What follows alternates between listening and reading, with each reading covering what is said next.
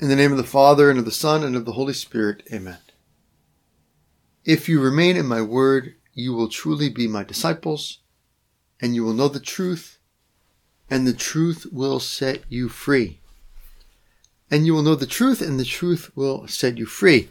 This is one of the more famous sayings of our Lord in the gospel. The truth will set you free. And what is the truth that, that sets us free? The truth that sets us free is twofold. On the one hand, we have that wonderful, comforting truth that God loves us, that God saves us, that God forgives us. This is the truth that we find in our Lord and Savior Jesus Christ. But the flip side of that, of that comforting truth is the hard truth, is the challenging truth that we need to be saved. that we're sinners who need to let Jesus forgive us. We need to recognize our sins, not just our generic sinfulness, but concretely we need to recognize our misdeeds and bring them to Jesus to be forgiven. And then we need to work on them. We need to we need to turn away from sins in order to live a life of charity to imitate our Lord and Savior Jesus Christ. The truth hurts. That's a common phrase that we've all heard at one point or another.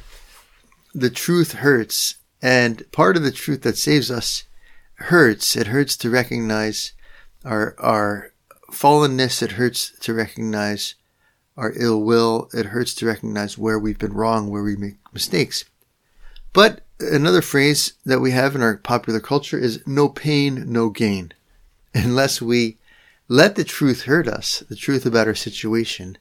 We won't gain eternal life. We won't gain this wonderful opportunity of being loved by Jesus in the way that he wants to love us with his forgiveness, with his mercy. So I think it's a great time of year to make a good examination of conscience, to find a good examination of conscience, perhaps online, perhaps one that follows the Ten Commandments, and just to look with, with courage at the truth. The truth will set us free. God is the truth. The truth is not our enemy. It might hurt to recognize things, but no pain, no gain. It's good for us.